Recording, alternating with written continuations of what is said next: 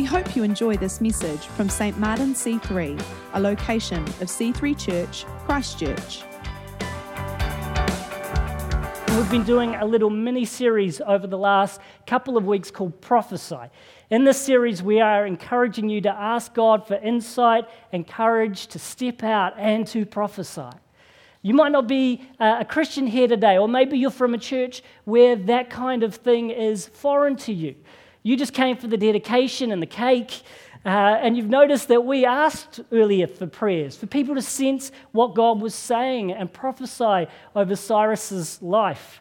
You might think, what was that even about? Uh, what is this prophecy thing? Is this some kind of spiritual fortune telling?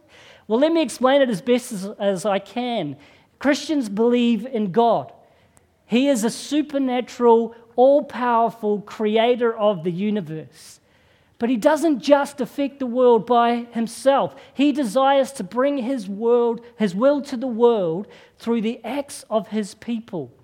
One way he does that is by whispering words into their hearts. As Warren explained last week, the whispers of God are a gift of his spirit, words of wisdom insight and encouragement that build others up. And when you hear, as an individual, someone say exactly what you need, when you need it, you know that God wants to do something in you and through you. Every year, we send our young people to Easter camp. And one of the most powerful parts I've heard in recent years is a tent run by an organization called the Prayer Collective. In this tent, especially commissioned people who pray over young people and they move in this area of the prophetic. They try and ask God, God, is there something that I can do to build this person up? And they will bring that word to a young person. Now, what's happened over, over time is that people have begun to see that these words are, are accurate. It seems like the people who are praying know them and know exactly what they need in that moment. And it's become so powerful uh, that young people will even line up. There'll be a line to get into a prayer tent.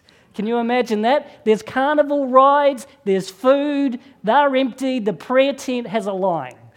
That's because God is doing something powerful. In fact, on Easter Sunday this year, I got a text from a non Christian relative whose daughter went to Easter camp. He wanted to know why the prayer tent, what a prayer tent was, and why his daughter said she had to join lines of people who were wanting to get in. Why would people line up to get into a prayer tent? It didn't make any sense to him. Yet the prophetic is powerful, and when it's done well, it can bring good uh, and all sorts of good things to people. As Warren showed us last week, prophecy is hearing from God and speaking what you hear in order to strengthen, encourage, and comfort a person. To prophesy in a New Testament sense is to hear from God and then to speak what you hear. And so last week, Warren looked at the what. Today, what we're going to do is look at the how. How do we do this thing? How do we prophesy? And how do we do good prophecy? We want to make sure we're doing this well. So, I have five short practical nuggets for you uh, this morning about what good prophecy is. Number one, good prophecy is done in love. Love is more than a background noise. The overt motivation of every act of Christian is love. I'm going to give you this word of prophecy, and I'm going to do it because it is loving to let you know what God is saying. To hold it back would actually be an unloving thing to do. In this series, we're looking at some verses around uh, 1 Corinthians 13 and 1 Corinthians 14. And 1 Corinthians 13 is known as the love chapter, right? And it's the chapter you hear at weddings. If you've ever been to a wedding, they'll say, We've got a reading today, and it's from either Ephesians 5 or 1 Corinthians 13, usually 1 Corinthians 13. And we're going to read you all about love. But I think you could argue that 1 Corinthians 13 is nearly as much about prophecy as it is about love. Here's how it starts 1 Corinthians 13, 1 to 2. It says, If I could speak all the language of the earth and of angels, but didn't love others, I would only be a noisy gong or a clanging cymbal. The message uh, version says a rusty gate. Get that image in your head. If you do things without love, you're a rusty gate. If I had the gift of prophecy, and if I understood all of God's secret plans, and possessed all knowledge. And if I had such faith that I could move mountains but didn't love others, I'd be nothing. I would be nothing. Love is the motivation, and love is the way. And the next section is a description of what love looks like. And I think we should be able to replace the word love here with the word prophecy. And it still be true of the words that we bring to others. Prophecy is patient, prophecy is kind. Prophecy is not jealous or boastful or proud or rude. It does not demand its own ways. It is not irritable and it keeps no record of being wrong. It does not rejoice about injustice, but rejoices whenever the truth wins out. Paul is telling the people of Corinth words that echo to us today, and that is to give good prophecy, it should be done in love. And I've seen the opposite done. I've seen people use it as an opportunity to give a word of judgment on individuals, on church leaders, or political parties that they disagree with. It's not loving. Prophecy is for the strengthening, building up, and comforting of God's people, and that is loving. So, number one, good prophecy is loving. Number two, good prophecy recognizes its limitations. Because there is an issue with prophecy, which Paul brings up in the next verses as he compares uh, the working of prophecy to our eternal future. 1 Corinthians 13, verse 8 prophecy and speaking in unknown languages and special knowledge will become useless in God's new creation. But love will last forever. He says, Now our knowledge is partial and it's incomplete. And even the gift of prophecy reveals only part of the whole picture. Now we see things imperfectly, like puzzling reflections in a mirror, but then we will see everything with perfect clarity. All that I know now is partial and incomplete, but then I will know everything completely, just as God now knows me completely. And there's great words in here about we have this eternal future that if we know Jesus, there will be a completeness and a wholeness. But for now, in this gift of prophecy, we need to recognize that it has limits. Our desire would be for our prophecy to be all of God's thoughts. However, we need to acknowledge that God chooses to speak through us, and we're kind of fallen and frail, and maybe our connection with Him is not always as in tune as it could be. We don't always have a complete revelation of what God is saying. We only see in part, and therefore we need to recognize that those who, who prophesy are imperfect, and therefore prophecy has limitations. Our revelation of God is not fully formed. And if we could graph it, I think it would look a little something like this. There's a graph we'll just put up on the screen. Uh, thanks, Ollie. Just that graph there. Thank you. Uh, and if you see on one side, we see when it becomes our thoughts, just our thoughts, then the accuracy is low. The more we can move across to God's thoughts, the accuracy of the prophecy goes up the more of God's revelation that I can bring, the more I can tune into Him, the more accurate it becomes. So, our job as we are bringing these words of what God is saying is to say, God, I kind of want to get out of the way and I want to hear more directly from you. I want to listen really, really well. We also need to be aware, though, that some prophecy can come from a selfish motive, not from love. And this is something we need to ensure we stay away from.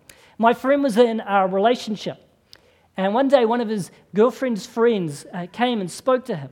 She told him that she'd been praying for him, and she had heard God say that he'd been spending too much time with his girlfriend, and he had to stop.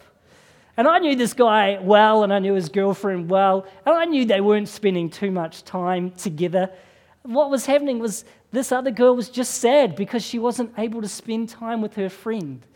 And so she brought it forward as a word of prophecy. She maybe felt that it had more power that way. That's not prophecy, that's spiritual manipulation. It's what using God's name in vain is really all about. You're using His name to achieve your own selfish ends. We need to test our hearts and ensure we're not doing that. We need to recognize prophecy's limitations. If we sense something is from God, we should share it. But if we, uh, but we should say, I sense God might be saying this. This is why we try and stay away from things like saying, Thus saith the Lord. Because do we really know that that is completely what God is saying? There might be times when I sense a picture or a word for someone, and I'll tell them uh, what I see. And then I'll tell them uh, what I think God is saying through it. Hey, here's what I see. Here's what I think God is saying. How's that for you? So we need to recognize uh, that prophecy should be done with love and that also prophecy has limitation. Number three, good prophecy also passes the test. We might look at this graph and we might say to ourselves, well, if that's the case, and I don't know whether it's me or whether it's God, should I even really prophesy? Maybe I should just get out there and love people and sort of leave that stuff for someone who's a bit more certain about it. Paul says no. 1 Corinthians 14, verse 1. Let love, he says, be your highest goal. But you should also desire the special abilities the Spirit gives, especially the ability to prophesy. See, we need to make sure that whilst love is definitely our, our greatest goal, that we do long for and go after this as a gift. But we must be wise in how we handle prophecy. The best advice on this comes from another one of Paul's exhortations at the end of the book of 1 Thessalonians. He says this, four very short verses. If you ever want to memorize four verses of the Bible, these are good four because they're really short. Verse 19 of 1 Thessalonians 5 Do not stifle the Holy Spirit, do not scoff at prophecies, but test everything that is said. Hold on to what is good. Stay away from every kind of evil. See, in verse 19, uh, Paul says to the people of Thessalonica, he says, Don't stifle God's Spirit. He says, Make sure that in your life you are, are welcoming in God and His Spirit into your heart. We need to honor what God wants to do in our hearts and our lives. Verse 20 tells them not to scoff at prophecy. Paul says that even though it might be easy to dismiss prophecy as nothing more than intuition or positive thinking or personal advice, and even though people might get it wrong, there is something powerful going on in those moments.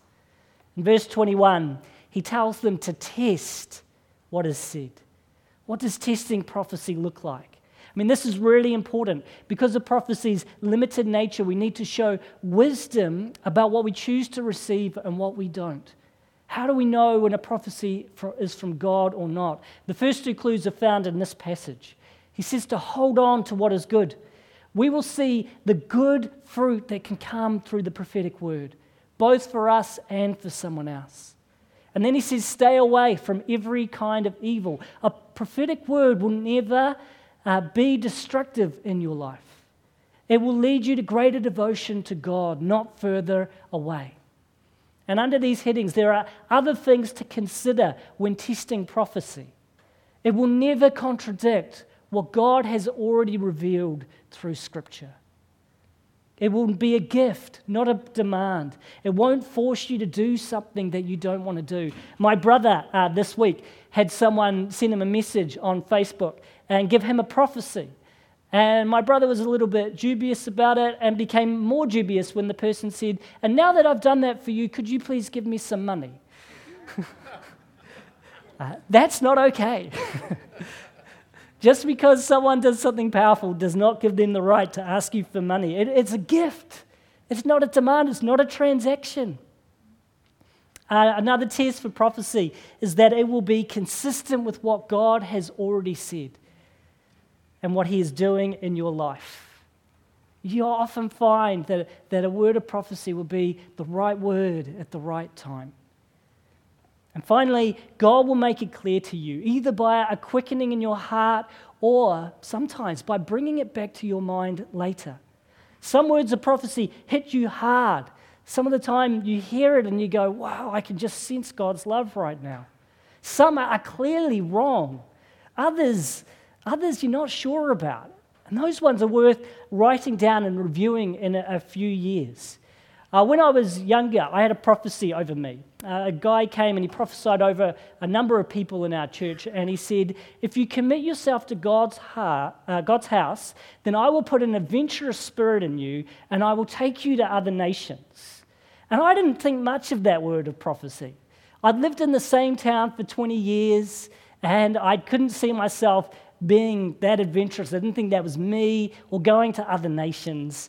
And so I, I just kind of uh, disregarded it. But someone else was there and they wrote down all these prophecies and they gave this to me. And it, it didn't make me feel like, well, that's a bad word. So I just put it in my wallet and left it there.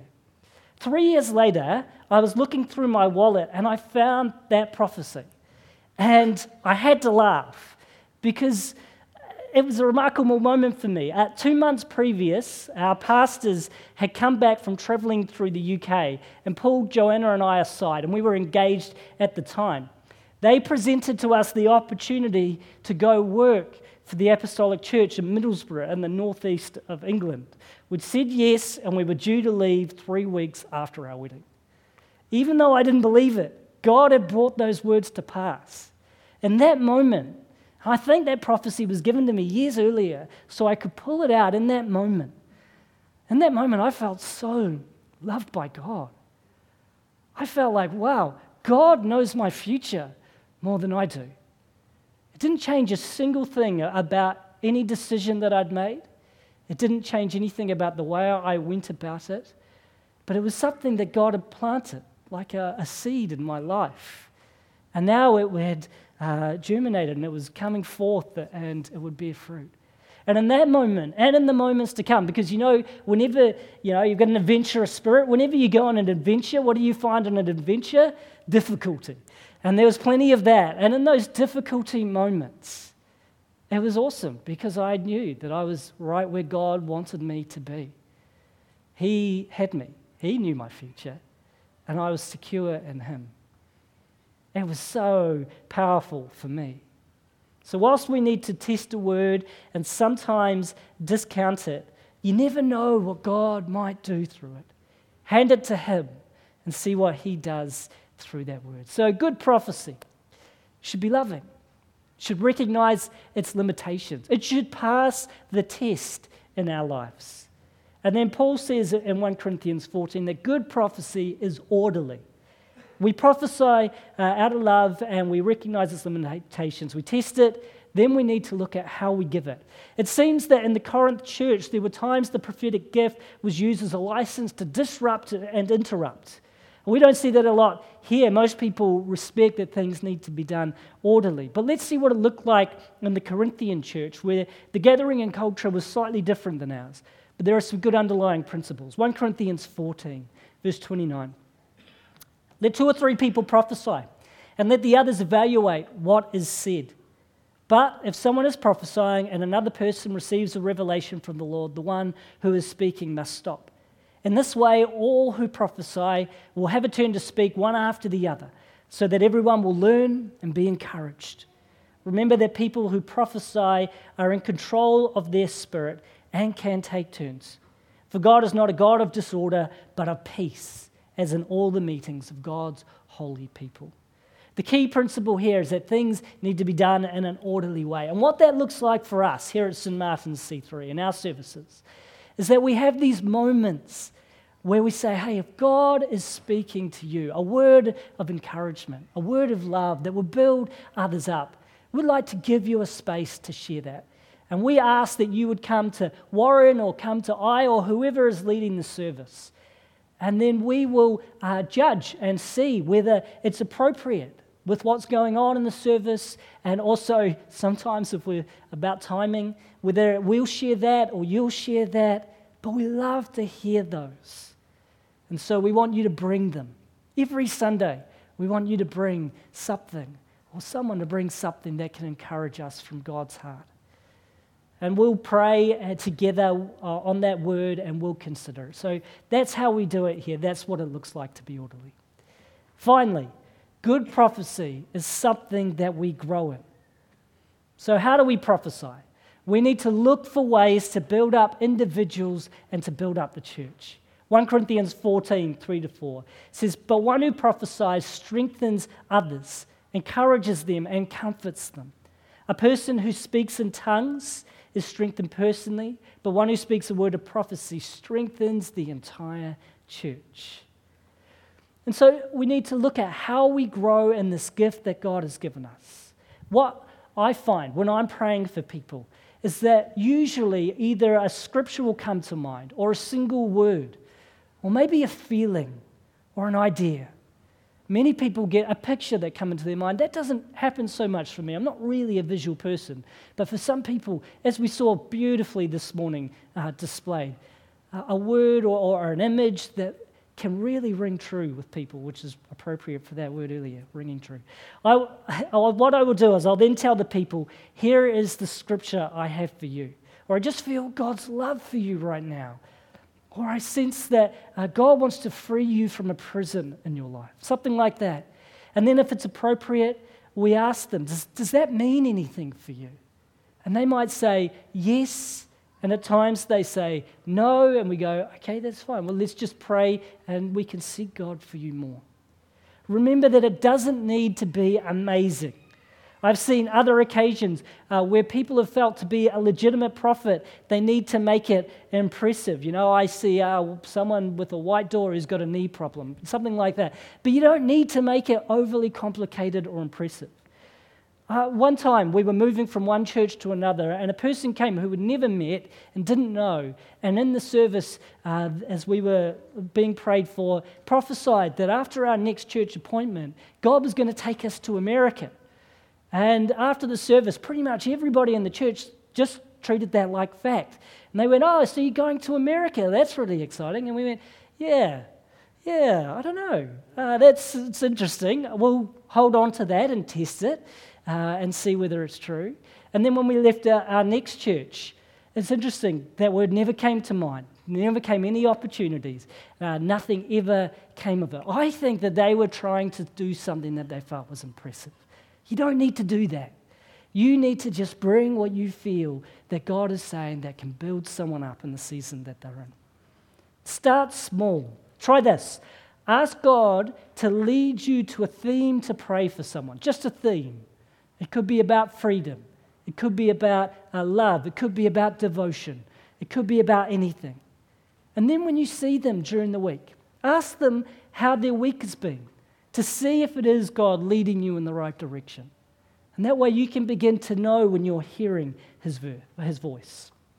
The other place it's great to practice this is in our connect groups or any connect group. They're fantastic places. As you gather around Christians, spend time praying for each other and ask God for some word of encouragement for others. Then share it with them. And I want to encourage you if you are here in part of St. Martin C3, get into a connect group. Go to your Connect group. It's a great place to grow together and to practice this. Why not spend time asking God to give you a word of prophecy for someone this week?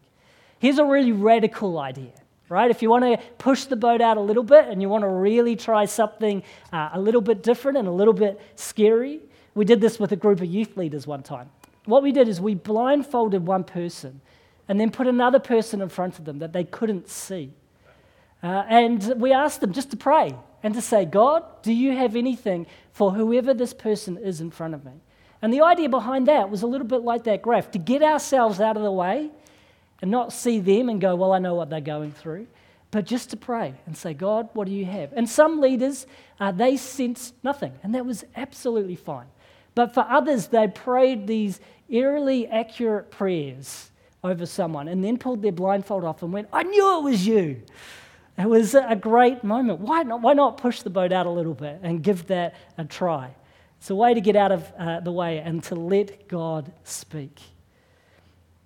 And we want to also offer the opportunity tonight. We have a time of prayer and worship, and we're going to practice some of this. We might not blindfold you, don't worry. We won't make you do anything that you don't want to do. But this could be a great place for you to practice prophesying, hearing God's voice, and giving words for others, and receiving something, which is really cool.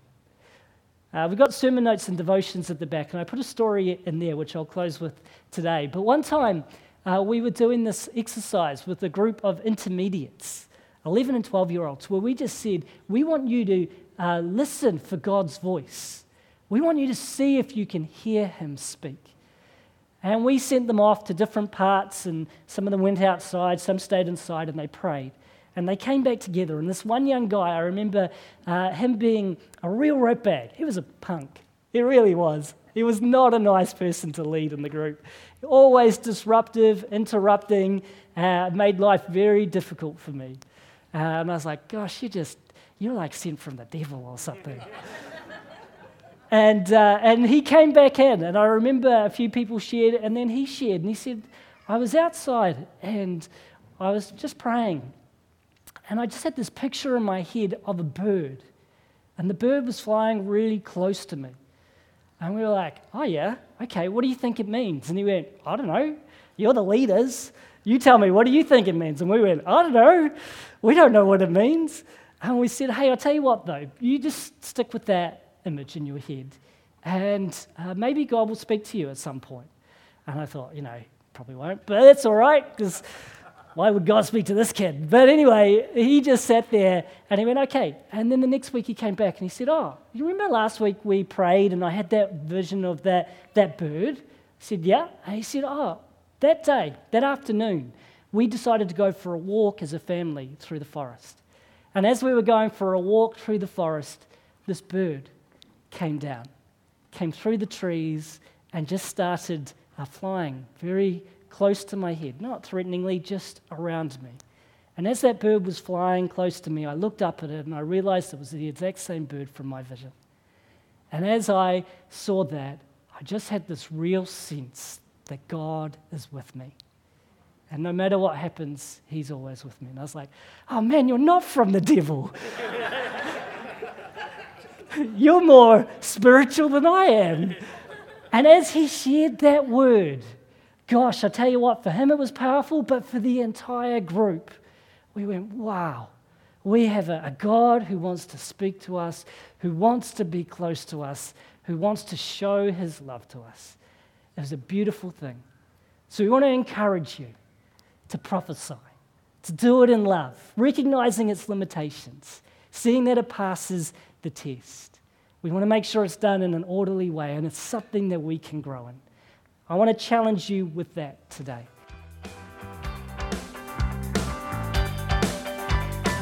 Thanks for listening to this week's message. To learn more about our church, visit c3chch.org.